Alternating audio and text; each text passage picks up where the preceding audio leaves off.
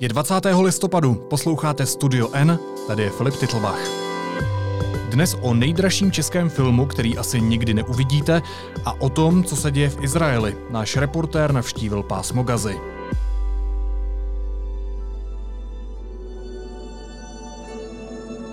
Vítejte na Aporveru.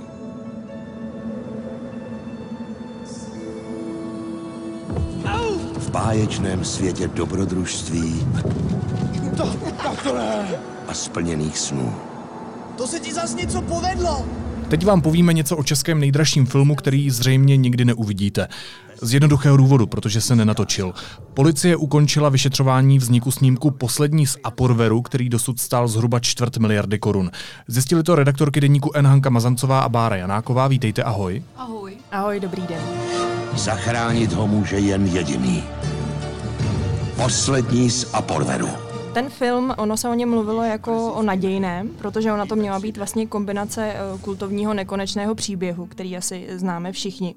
A současně se tam měly objevit prvky filmů Karla Zemana, což byl mimochodem i jeden z důvodů, proč eh, ten film podpořil Státní fond rozvoje kinematografie. Hmm. A měl to být eh, nejdražší tuzemský snímek. Tady je asi určitě dobré uvést to, že vlastně dosud se ten rozpočet toho filmu vyšplhal na rekordních 240 milionů korun. A pokud bych to měla zestručnit, tak to měla být uh, vlastně fantazy, poslední z Aporveru, tedy se, to, se ten film měl jmenovat. A uh, měl to být příběh chlapce Ribliho a dívky Majzy, kteří svou láskou vlastně zachrání svět Aporveru před skázou. Báro, z jakého důvodu se nedozvíme, jak ten film dopadne? Proč nevznikne? No, když budeme mít velké štěstí, tak se to možná dozvíme, protože on je teďka v dražbě za 18,3 milionů, nicméně insolvenční správkyně označila tuhle tu částku za nereálnou. I sám režisér a producent Tomáš Krejčí uvedl, že za tuhle tu částku se prodával film Kolia Jana Svěráka, který získal Oscara, takže to byl hotový film, který měl ocenění. Pokud by někdo chtěl dokončit poslední z Apodveru, tak kromě 18,3 milionů by si musel připravit ještě dalších 20 milionů, protože tam nejsou hotové ty uh, animované efekty, nebo ty efekty hmm. vůbec. Tak třeba se nějaký mecenáš nakonec najde. Uh, on už se popravdě našel do insolvenčního řízení se uh, loni na podzim, tuším, a letos na začátku roku přihlásili tři zájemci. Jeden nabídl za ty nedokončené nebo nesestříhané záběry 5 tisíc korun, další nabídl 50 tisíc korun a ta třetí nabídka byla nejvyšší, to bylo 200 tisíc korun, nicméně uh, zástupce věřitelů Česká televize to odmítla. No a já vlastně jenom uh, možná dořeknu to, že uh, pokud by tedy uh, ten film byl skutečně dotočen, tak by opravdu ta jeho částka, to, kolik stál, překročila čtvrt miliardy korun. Já jsem ale pořád vlastně ještě nepochopil, um, proč ten film nedokončují ti původní tvůrci. Protože nemají peníze. Jednoduchá odpověď. A odkud tedy jsou ty peníze, které už se do téhle doby za ten snímek utratily, těch 240 milionů, o kterých mluvíme? Ano, to naskládalo od roku 2006, kdy oznámili, že ten projekt eh, mají připravený. Uh, zhruba 48 milionů do toho investoval státní fond eh, rozvoje kinematografie, dalších zhruba 18 milionů do toho dala Česká televize, pak tam byli nějací vlastně soukromí investoři. Už policie kvůli tomu snímku někoho obvinila? Ano, je to tak, obvinila. My v momentě, jak tady zmínila Bára, kdy jsme se dozvěděli, že tedy ten film je možné si pořídit v dražbě, tak jsme se, řeknu, ponořili do insolvenčního rejstříku a právě v něm je, je patrné, že tvůrci filmu patří mezi obviněné osoby. Je to tedy režisér a současně producent v jedné osobě Tomáš Krejčí a jeho druhý producent Jiří Košťál. Tou třetí obviněnou osobou je uh, jednatel společnosti CZ PAP Petr Hemr. A jak nám potvrdil ostatně i mluvčí pražské policie Jan Daněk, tak eh, všichni tři jsou obvinění z dotačního podvodu. A k tomu je ještě potřeba říct, že všechny ty tři zmíněné osoby vlastně policie navrhla státnímu zastupitelství obžalovat. Co na to vlastně ti lidé z té firmy říkají? Snažili jste se nějakým způsobem kontaktovat? Vyrazili jste za nimi, eh, zeptat se jich, jestli to tady byl tunel, anebo ne? V tomhle tom přichází na scénu náš kolega Lukáš Prchal, který tady s námi bohužel není. On byl našimi nohami při tvorbě toho článku. Uh, vlastně oběhl obě dvě adresy, kde měly být firmy, uh, které ovládá Petr Hemmer a vlastně ani, ne, ani v jednom z těch dvou domů uh, o něm nikdo nevěděl. Uh, volali jsme panu Košťálovi, ten nám řekl, že se s námi nechce bavit a že na to nechce reagovat. A pak jsme byli na Pražských Vinohradech, kde má bydlet i Tomáš Krejčí.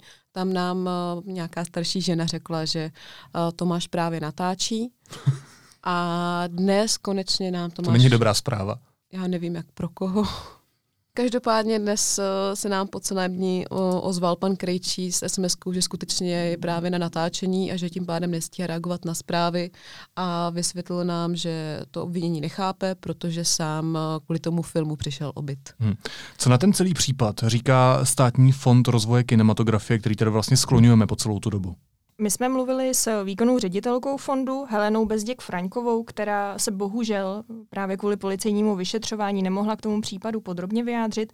Nicméně ona vlastně řekla, že to, proč se eh, státní fond eh, začal o ten film zajímat a proč mu přišel podezřelý, eh, tak bylo to, že vyúčtování projektu nebylo zcela v souladu a radě státního fondu vlastně tvůrci odevzdali film v neodpovídající podobě a v takové, ve které jaksi nemohl být puštěn dále do distribuce. Právě proto se fond eh, tehdy obrátil na policii a současně eh, celý ten případ, nebo respektive to financování toho filmu eh, předali finančnímu úřadu, aby se podíval na to, zda opravdu ty prostředky, které tvůrci filmu získali, což opravdu byly stovky milionů korun, tak jestli byly vynaloženy řádným způsobem.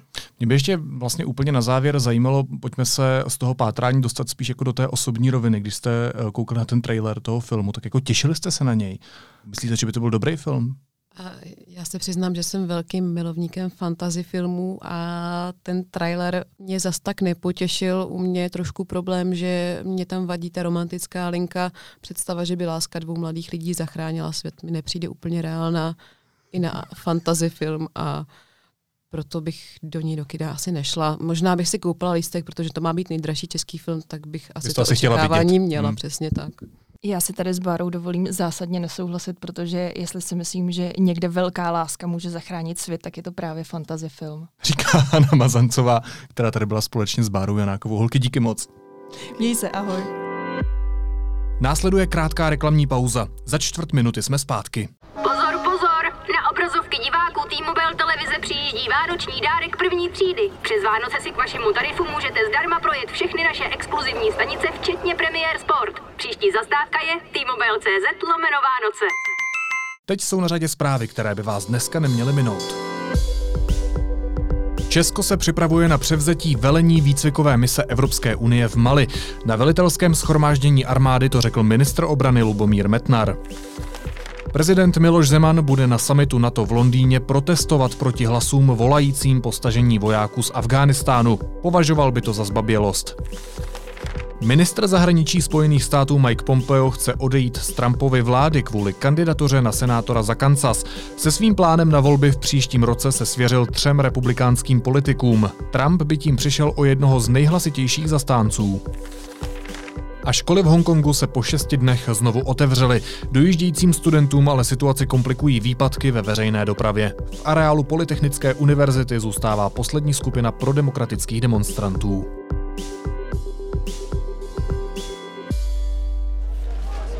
Israel's assassination of the senior Islamic Jihad commander Baha Abu Alata led to a fierce round of escalation and more than 30 further deaths inside Gaza. Zatímco se obyvatelé Gazy čas od času ocitají v první linii boje mezi džihadisty a izraelskou armádou, ve východním Jeruzalémě bojují o právo žít v rodném městě. V Izraeli sledoval několik dní uh, situaci náš reportér Kiril Ščeblikin. Víte zpátky v Praze, ahoj. Ahoj. Kirile, uh, kdybys to měl tak popsat obecně, co se teď uh, v Izraeli děje? V Izraeli teďka napjatá situace, je třeba říct, že je tam docela složitá politická situace. Je možné, že poprvé za deset let nebude premiérem Benjamin Netanyahu, kterému se předtím nepodařilo sestavit vládu. A právě vlastně do této složité politické situace vstoupilo minulý týden další boje v Gaze, kdy izraelská armáda zabila uh, šéfa islámského džihádu, což je taková jedna islámská skupina v Gaze, což pak vyvolalo reakci islamistů, kteří pak začali střílet rakety zpátky do Izraele. But in the aftermath of heavy Israeli airstrikes, one of which killed eight civilians, including five children, there have been calls across Gaza for Hamas to do just that. Když se teď dostaneme k těm konkrétním místům, který si tam navštívil, tak pásmo Gaza, vlastně konkrétně to město Gaza, to bylo z jedno míst, kde jsi byl. Co jsi tam viděl? V Gaze si na první pohled všimnete, že tam nefunguje moc infrastruktura. Celé pásmo Gazy je pod blokádou už více než 10 let od té doby, co vlastně volby vyhrál Hamas. A cítíte tam zápach, protože tam například nefunguje čistička odpadních vod, netačí jim pitná voda z kohoutku, vidíte tam odpadky, nefungují tam vlastně takové běžné služby na které jste zvyklí třeba v normálních částech Izraele. Dobře, a proč tam ti lidé zůstávají? Nebo proč nemohou odejít? No, odejít z Gazy není vůbec lehké.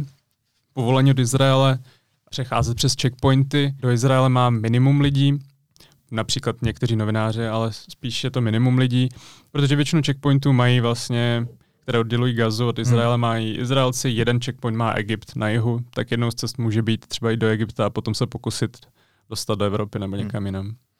Jaké jsou ty největší problémy tamních obyvatel? Je to, jsou to ekonomické, ty každodenní jsou ekonomické především. Eh, většina obyvatel je eh, odkázaná na humanitární pomoc.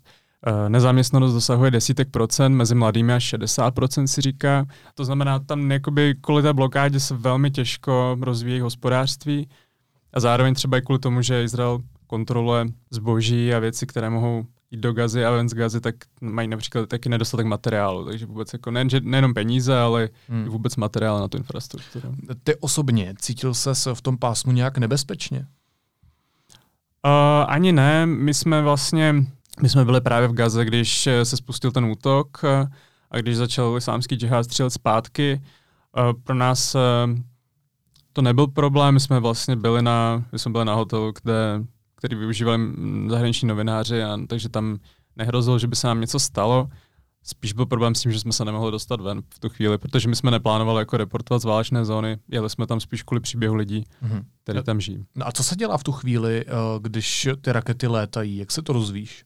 Nám to řekli lidé, naši známí jakoby z Izraele nám napsali, že, eh, že Gaza je pod útokem a že checkpointy jsou zavřené, takže jsme pak vlastně obvolávali naše kontakty a snažili jsme se dostat ven. No. Hmm. Uh, ty jsi stihl dojet taky do Jeruzaléma. Ano. Uh, jak se tam ta situace liší od té západní části země, od toho pásma Gazy? No, Jeruzalém je vlastně úplně jiný příběh, protože Izrael ho považuje za, svoji, za svoje hlavní město. Část, ta východní část Jeruzaléma měla patřit podle zelené linie z roku 67 palestincům, ale Izrael tuto část anektoval a ještě některé vesnice kolem.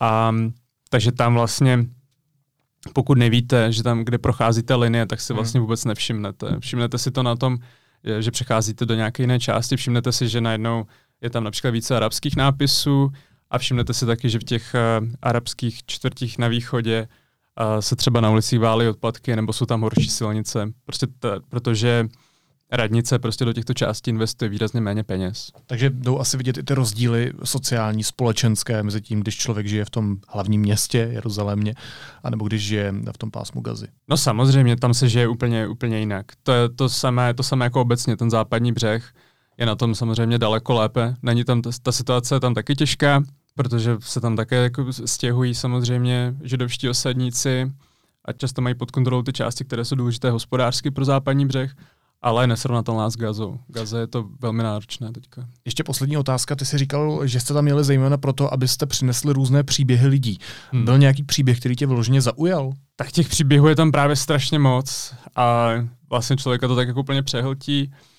V té Gaze jde o to, že často prostě lidé, kteří nic nemají společného s džihádem, tak se mohou připlést k tomu, hmm. že jim vlastně ublíží to násilí jedné nebo druhé strany a v tom Jeruzalémě tam je problém, že ty arabské komunity, které žijí na, luka- na takových atraktivních místech, která jsou třeba blízko těm nejsvětějším místům, ať už z Dinářku nebo Měšity al-Aqsa, tak jsou vytlačovány židovskými osadníky. No, jsou tam prostě organizace, které pracují na tom, aby vykupovali, po případě soudními rozhodnutími získali domy eh, těchto arabských komunit a ty lidi vytlačili prostě. Dá se v tuhle chvíli předpokládat nebo odhadnout, jaký bude ten následující budoucí vývoj v Izraeli, ať už teda v tom pásmu Gazy nebo v Jeruzalémě nebo v dalších městech? To řešení konfliktu mezi Izraelci a Palestinci je složitý už kvůli tomu, že trvá tak dlouho. Kdyby byl jednoduchý, tak už by se dávno asi vyřešil.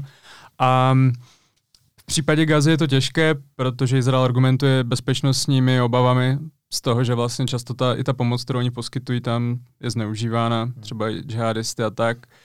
A co se týče západního břehu, tak um, oficiálně se mluví o tom, že bude řešení dvou států, to znamená bude Izrael a potom oddělený palestinský stát.